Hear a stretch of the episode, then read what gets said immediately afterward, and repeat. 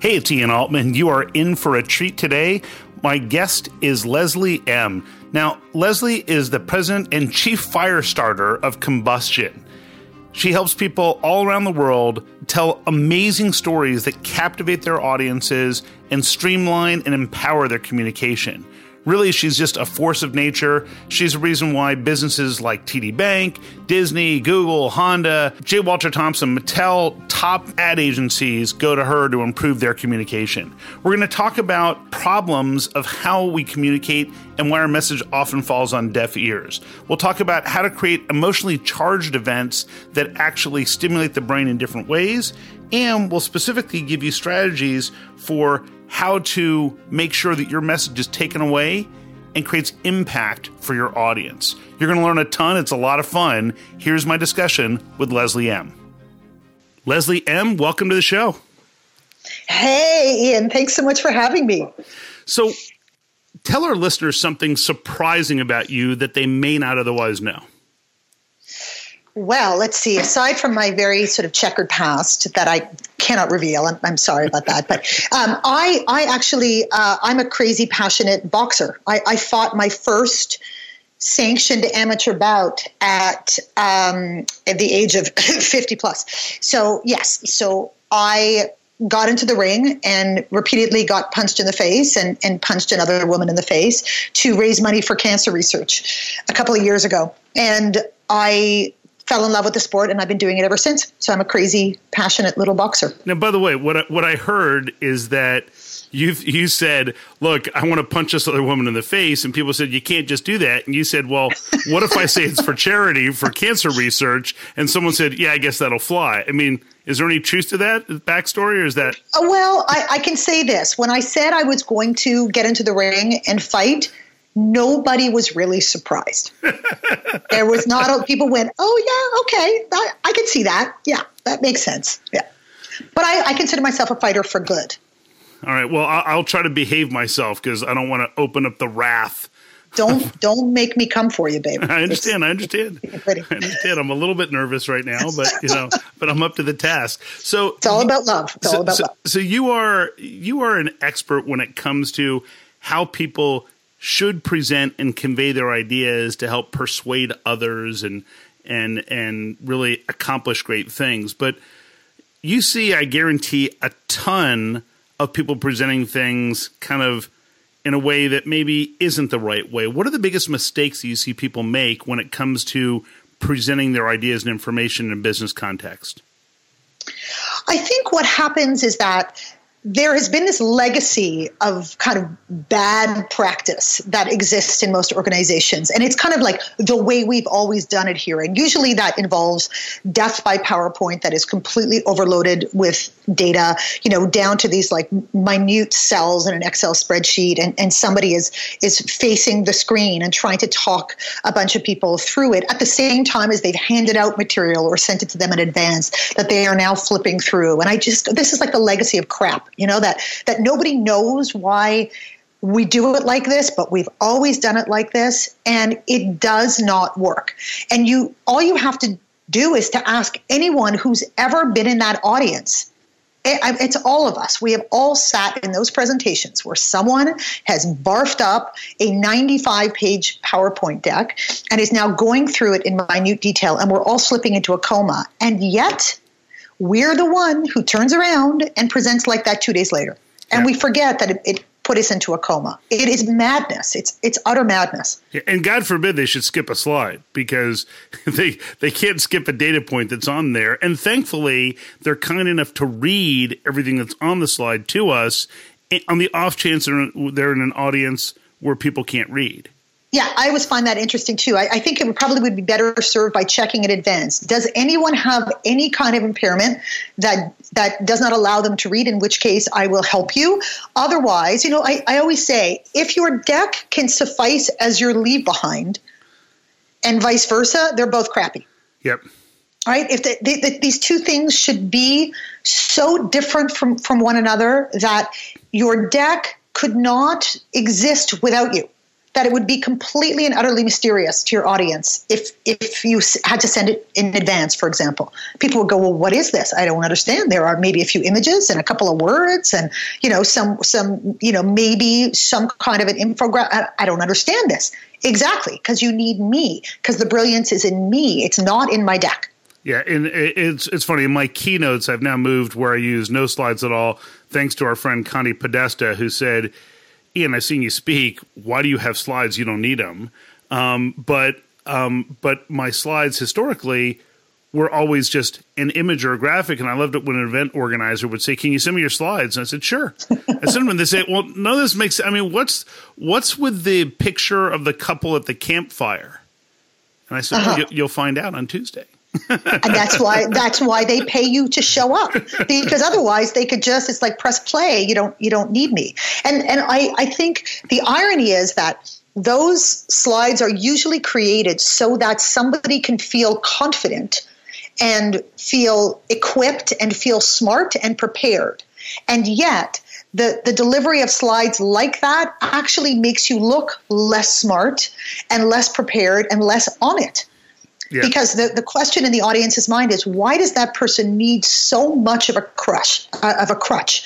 Why don't they have that knowledge in their heads? When I when I train people, and um, and I you know you very quickly can recognize who are the over preparers you know in in the group and I'll say to them, when you go to a status meeting, for example, in you know in, in, the office or you know some kind of an update meeting, do you bring a 56 page you know PowerPoint deck? Do you bring 12 pages of notes and so on? And everyone kind of looks at me like nuts and goes, "No." I go, "What do you bring with you?"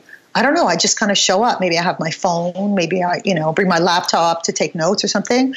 Okay, and you manage to talk for what an hour or two with with your other smart colleagues about what's going on in the project and so on. Yeah, and then somehow, when you get up in front of people to talk about that very thing, all of your confidence drains out of you like a like a like a trail behind you, like like a slug, you know. And you get up there, and all of a sudden you're a blithering idiot, and you can't connect to your content. It's it's all about swagger, you know. You if you believe that the information is in your head, which it is, then you should be able to get up and talk about it confidently. And that unfortunately, the whole paradigm, the whole audience deck presenter paradigm, is the thing that that erodes our confidence. So let me let me ask you, what's what's the neuroscience that's going on for that audience member when they're getting that much data thrown at them? Well, here's the thing: is that there's a lot there's a lot of, of research now that that has proven that this does not work. Okay, so the first thing that that's very important is that when you share facts, fact alone with an audience, there are only two areas of the brain that, that are activated. They're called Bro- one is Broca's and the other one is called Wernicke's, and those are the only areas that light up. Right? When you tell your audience a story, your brain lights up like a freaking pinball machine. Motor cortex, sensory cortex, frontal cortex, the whole thing just goes nuts. And there's a whole, I'll break down for you why that happens. So that alone should, should tell you if, well, if I'm trying to take up brain space in my audience, what what makes more sense? Do i want to activate two little areas or do i want do i want to give them a whole brain experience that is more likely to be retained?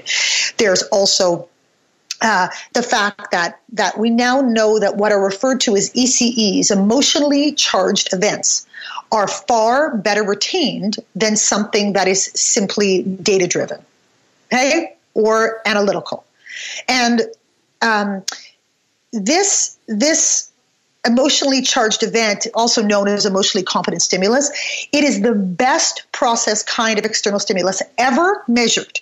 Okay? So what we what we know is that when you tell a story and the brain is stimulated to that degree, it is the the, the brain becomes its most active.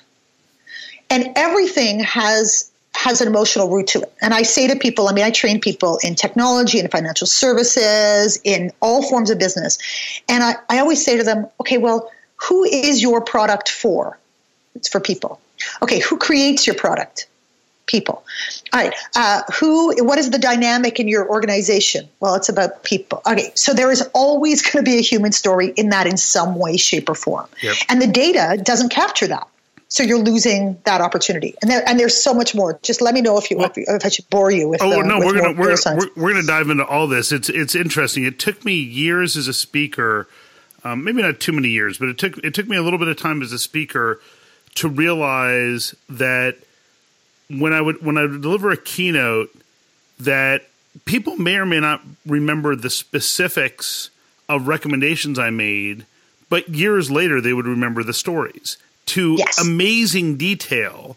They remember the stories and the, the the funny part was that I started realizing, okay, look, I better make sure that the message is in the story, or they're going to miss the message and they're going to mm-hmm. get the mm-hmm. story and say, "Wow, the story was great." What was the what was the uh, what was the key to that again? Do you know why that is?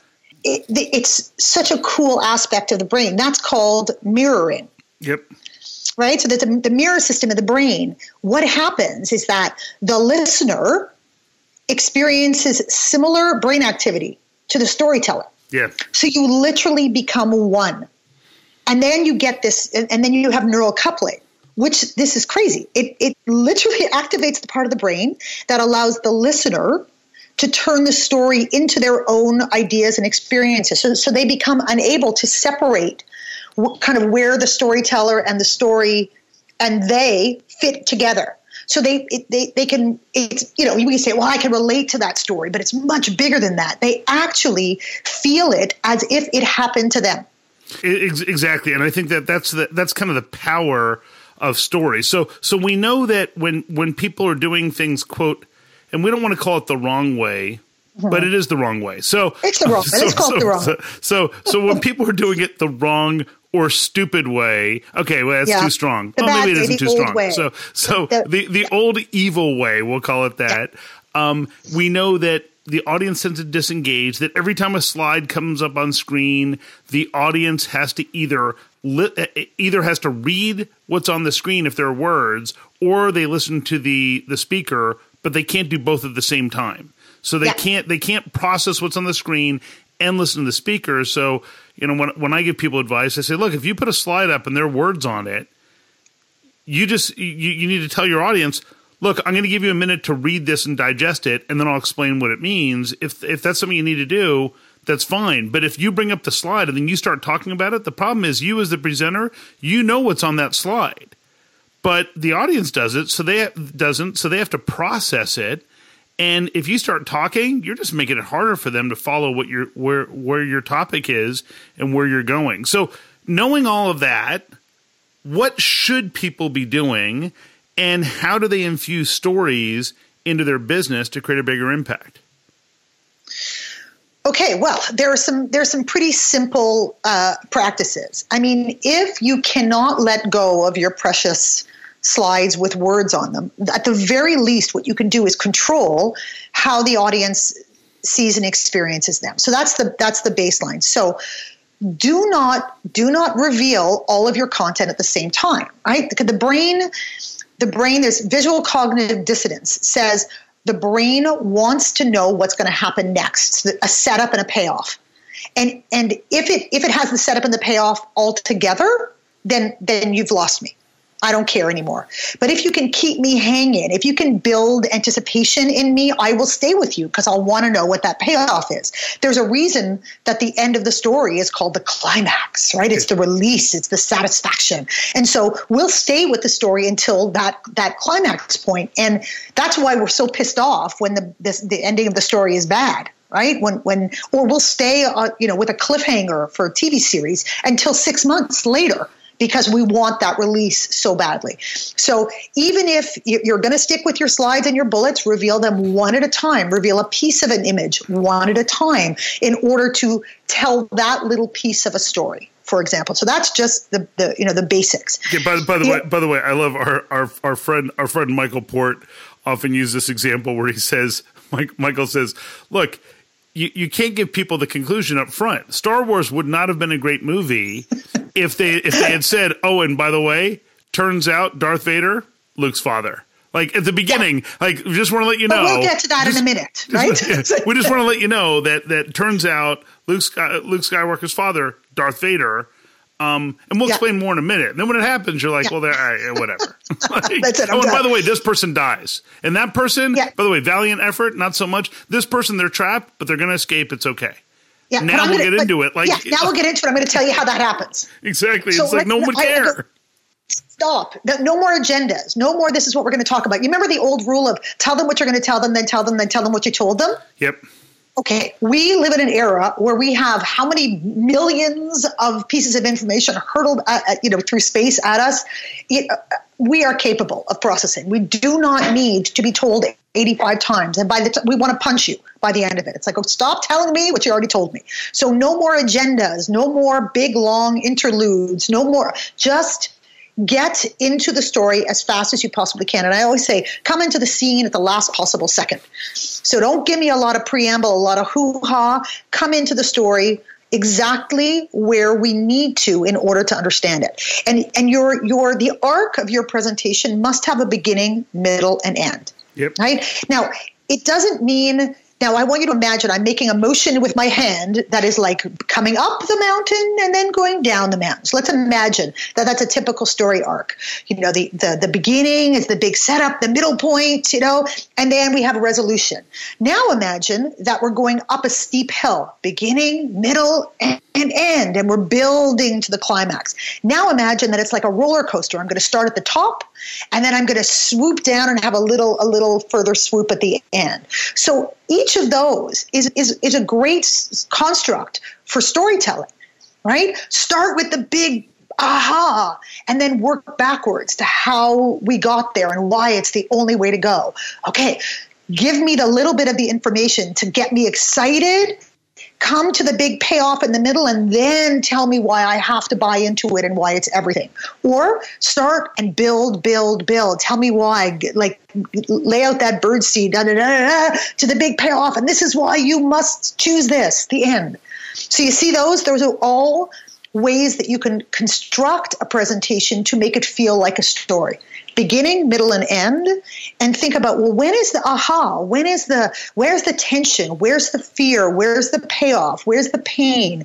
All of those classic story constructs should be there in some way shape or form. Yeah, you need you need that element of conflict and and contradiction that gets people that creates some interest because if it's well we we went we, we went to this place intending to have dinner and and then we sat down and we had dinner and we left. It's not that exciting of a story.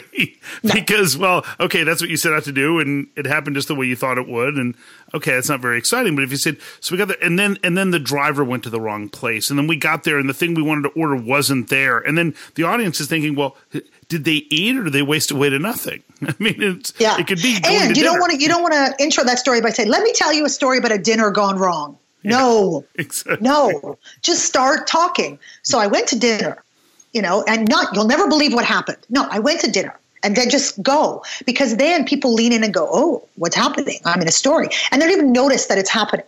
Here's another thing that that i find is that when you get into more conservative organizations uh, they say, well, I, I don't, it's not really the environment for storytelling. And I go, you're not saying to everybody, pull up a chair, let me give you once upon a time. It's not about that.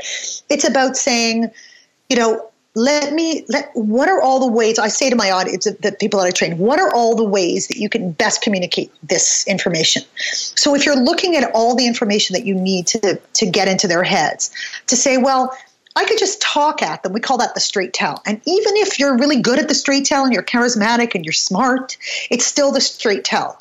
And I explain to people this is the default stylistic approach of most people. Let's say I took that off the table.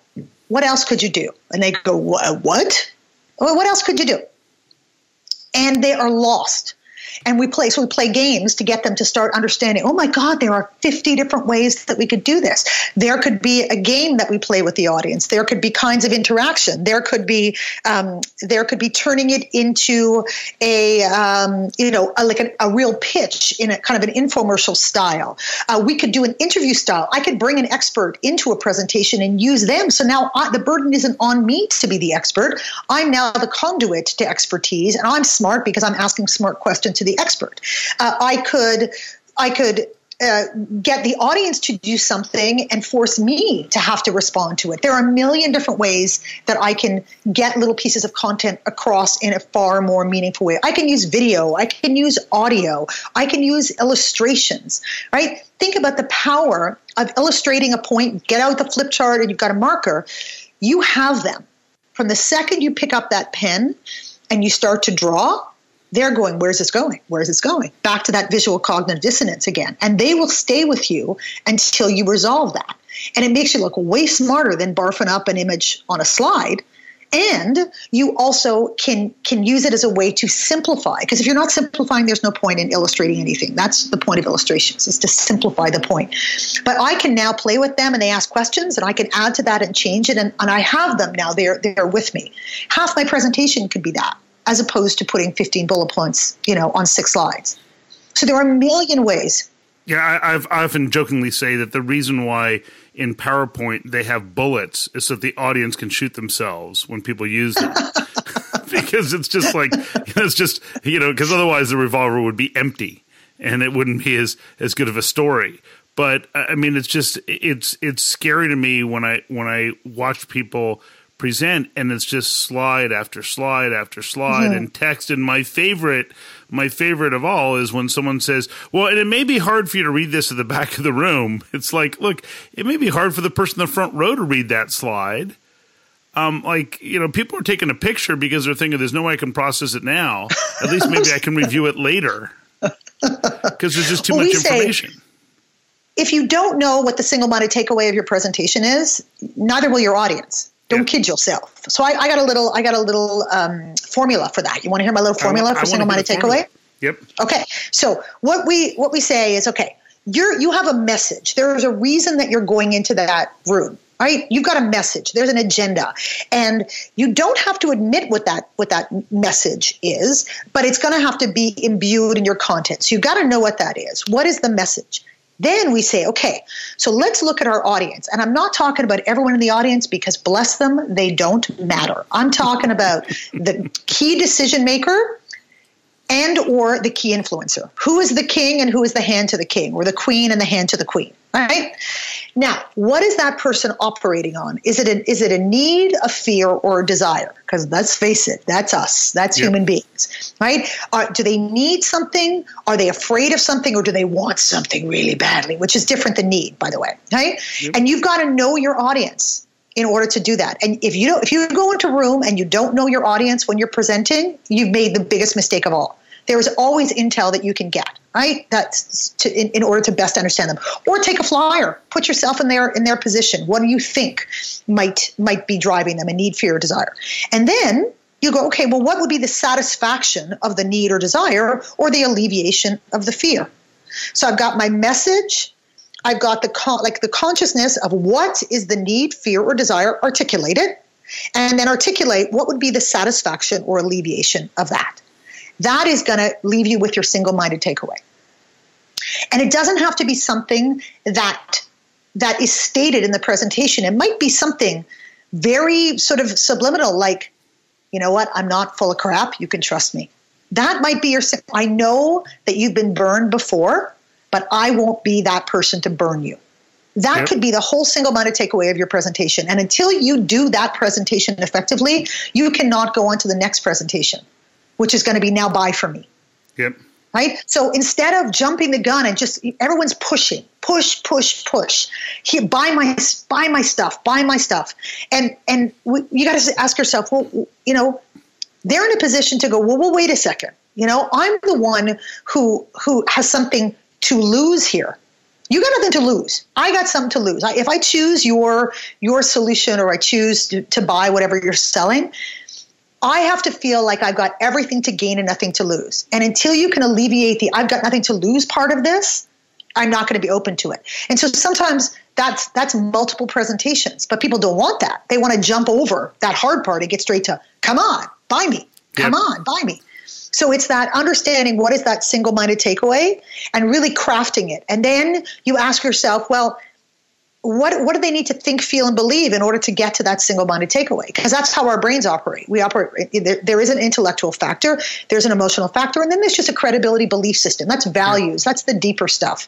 And so you look at that and then say, okay, well, what would the tactics be under the think, feel, and believe to ladder up to that single-minded takeaway? And then you kind of pick and choose oh, well, I could bring something into the room to get to this part. I could create an experience uh, with them to do this, and I could bring in some some proof, testimonial proof to do that. Ooh, there's my presentation. Well, so it's interesting. I, I want to draw some parallels for my audience. So in same side selling, one of the things that we talk about is the research um, research I've done on how people make and approve decisions. And mm-hmm. you're gonna you're gonna laugh at, at how well aligned this is, and then hopefully my audience is now going to see ah, here's why what Leslie's saying is really, really perfectly aligns with this and makes sense, which is the questions that people ask when they're making or approving a decision comes down to this. First, they want to know what problem does this solve or why do I need it, which directly aligns to the need, fear, or desire. Mm-hmm. Then, what they want to know is what's the likely outcome or result if I if I do this thing. So if I buy this product, if I if I engage this service, what's my likely outcome or result? And what I always tell people is look, when your clients are resistant to making a change, they either don't believe in the um, in the problem it solves or why they need it, or they don't believe or have the confidence in your ability to deliver the results, or both. So the gap always comes down to when someone says, "Well, but I understand what the issue," and and and we're all in agreement on what the results are. The the example I give is I say, "Look, so." This would be like if you went to the doctor and the doctor, God forbid, said, "Oh, we've diagnosed you with this terrible, um, life-threatening condition, and good news, we've successfully treated a thousand patients in a row with this for complete recovery." If the doctor then stopped talking, you wouldn't wait for them to say, So do you want to come for treatment? You would say, Well, how soon can you treat it? Because if you right. believe you had that condition, if you believe they could deliver the outcome, you would close them. They wouldn't have to close you. The same thing happens in business. So when you're presenting things, if you can help people understand, look, I, I empathize. I now understand the need, fear, desire that you have. I understand this is the outcome that we're trying to get to. And by the way, we can co build that with them. And then it's just a matter of what would prevent them from believing that we can get them there. That's the thing. And, and the thing that, that, that, that ladders up to that, to that big mistake is that just by telling them is not going to make them believe it. And just by barfing up, you know, some stats uh, and some data on why you know, if, even if you say this has worked for 86% of, you know, other people, my next question is going to be, well, wait a second. Well, those other people aren't me. I'm not the same as other people. Yep. So uh, if I can't if I can't see it through my lens, if I can't have that mirroring aspect, if it, as as opposed to saying, uh, all right, so here's here's some video of of you know five of our customers talking about their own experience and how this worked for them. And then and then because it's going to be told in a story, hey, so I'm, you know, I'm Susan, I'm the CEO of blah blah blah company. Uh, you know, here's what was my experience and here's what happened to me. We're now experiencing that. Remember we talked about that Yep. that uh, mirroring. So now it's like, oh my God, Susan's got, Susan and I have a lot in common. This is really interesting. Okay, wait a second. And now by the time I've heard three different testimonials from three different people, I've cobbled together the the you know a, a profile that is exactly me. I go, yes, yes oh my God, yes. Or I, I create an experience in the room that proves that when you have some support or some some aspect of what it is that I'm selling, you're able to get to your solution more quickly. There's a million ways that you can that you can do this. Um, then they go, Oh, I see why. I see the parallel between what you're now telling me I need and this little experience that you did with Lego in the room. Yep. You know? And it, and it may seem simplistic, but I'm telling you, it. I've worked with the, you know, with the boards of directors and C level down, and when they experience those kinds of presentations, it's their their mouths hang open, and I go, "Oh my, oh my God!" Yeah, it's, I, it's, I it's get. That, it's a what, how much moment. money do you want? What do you want? Oh, it, it's a beautiful thing. It, and, it's, it's the power of the story, and I want to make sure that people understand that. Look, it's that don't it, it's easy for people to dismiss this notion that oh yeah people will experience it that way and you know just take heed to what leslie's saying because i've seen it firsthand when you share this information as a story the audience experiences it and it's about showing at that point not telling. And when you show people something as opposed to telling it has a much greater impact on how they see the world and how they hear your message. Well, listen, I, you know, in, in to, to support my my argument, let me tell you a little story about uh, a client of mine, financial services organization, big global financial services organization, and we were brought in to to do a leadership program, very senior leadership program that involved uh, creative problem solving skills and presentation skills because you know they understand that it's not it's not enough to be able to develop great ideas but if you can't communicate those and sell those through there's no point right? So these things are inextricably linked. So we take them through creative problem solving sessions out of which they come up with a solution that they feel is going to solve this you know an organizational problem. There are four teams in each of our groups. And then we take them through presentation to skills training. That culminates in a presentation to the entire senior executive team right? So super high stakes poker, uh, a lot of eyes on them, and I am just blowing their paradigm up. So what we're we're teaching them is that they can't use the old way of presenting, and we're going to break all the rules that their organization has ever had about how they present, and so on and so forth. And they're only allowed to do what we call the straight tell, like ten percent of the presentation, cool. and the rest of it has to be done in some other way. And we've gone through we're, we're, th- we're through our third cohort now and the, the reaction that we get, first of all, uh, the first the first time we did it, we had an audience of about 25 people. We had senior executive team. The, the, second time we did it, we had about 60, and we just did it again, and we had about 85 people because the word has spread, and everybody wants to come see the show. It's a show. And what's so incredible is that this is really this presentation is just supposed to be proof of learning p- proof of what these experience people experience in this leadership program and how has it changed their approach and how are they now going to bring that approach into the organization.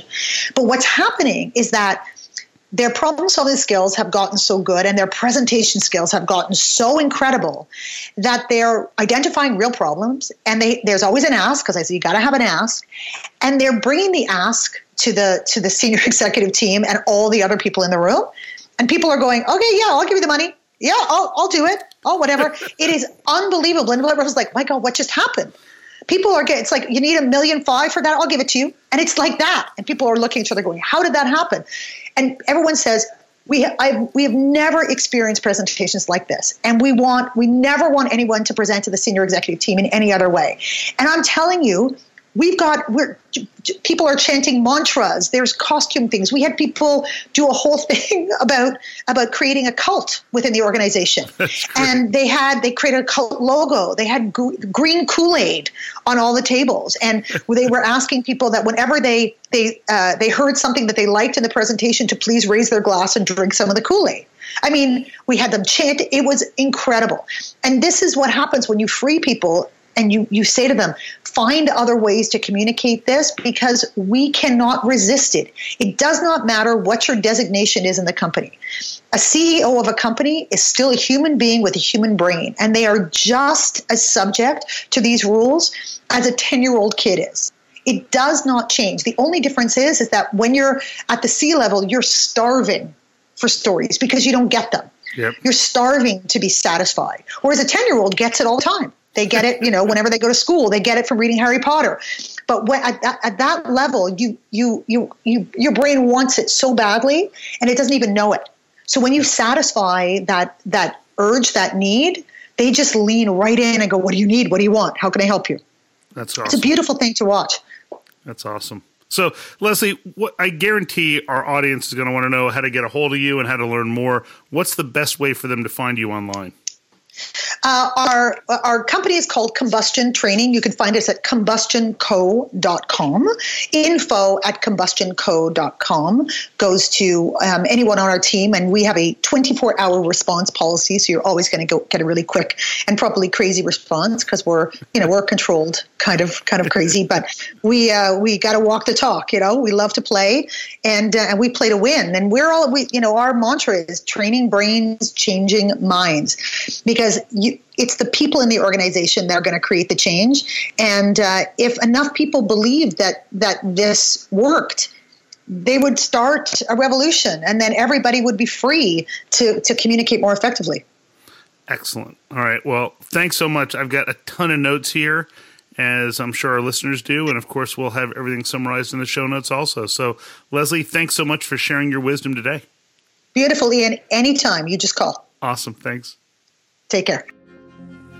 I want to thank Leslie and also thank you for taking the time to subscribe and share this with your friends and colleagues. Really makes a huge difference. Let me give you a quick 30 second recap, the key information I think you can take away and use in your business right away.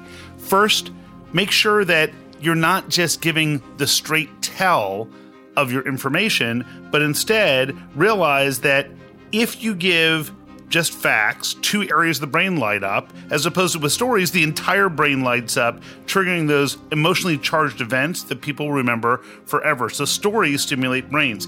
If you can't let go of your slides, just remember these steps. Don't reveal all your content at once.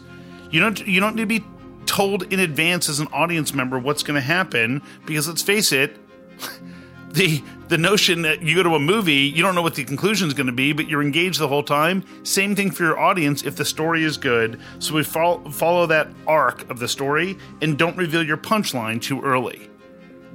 These things will lead to creativity and better engagement for your audience. Make sure, make sure that your message is heard.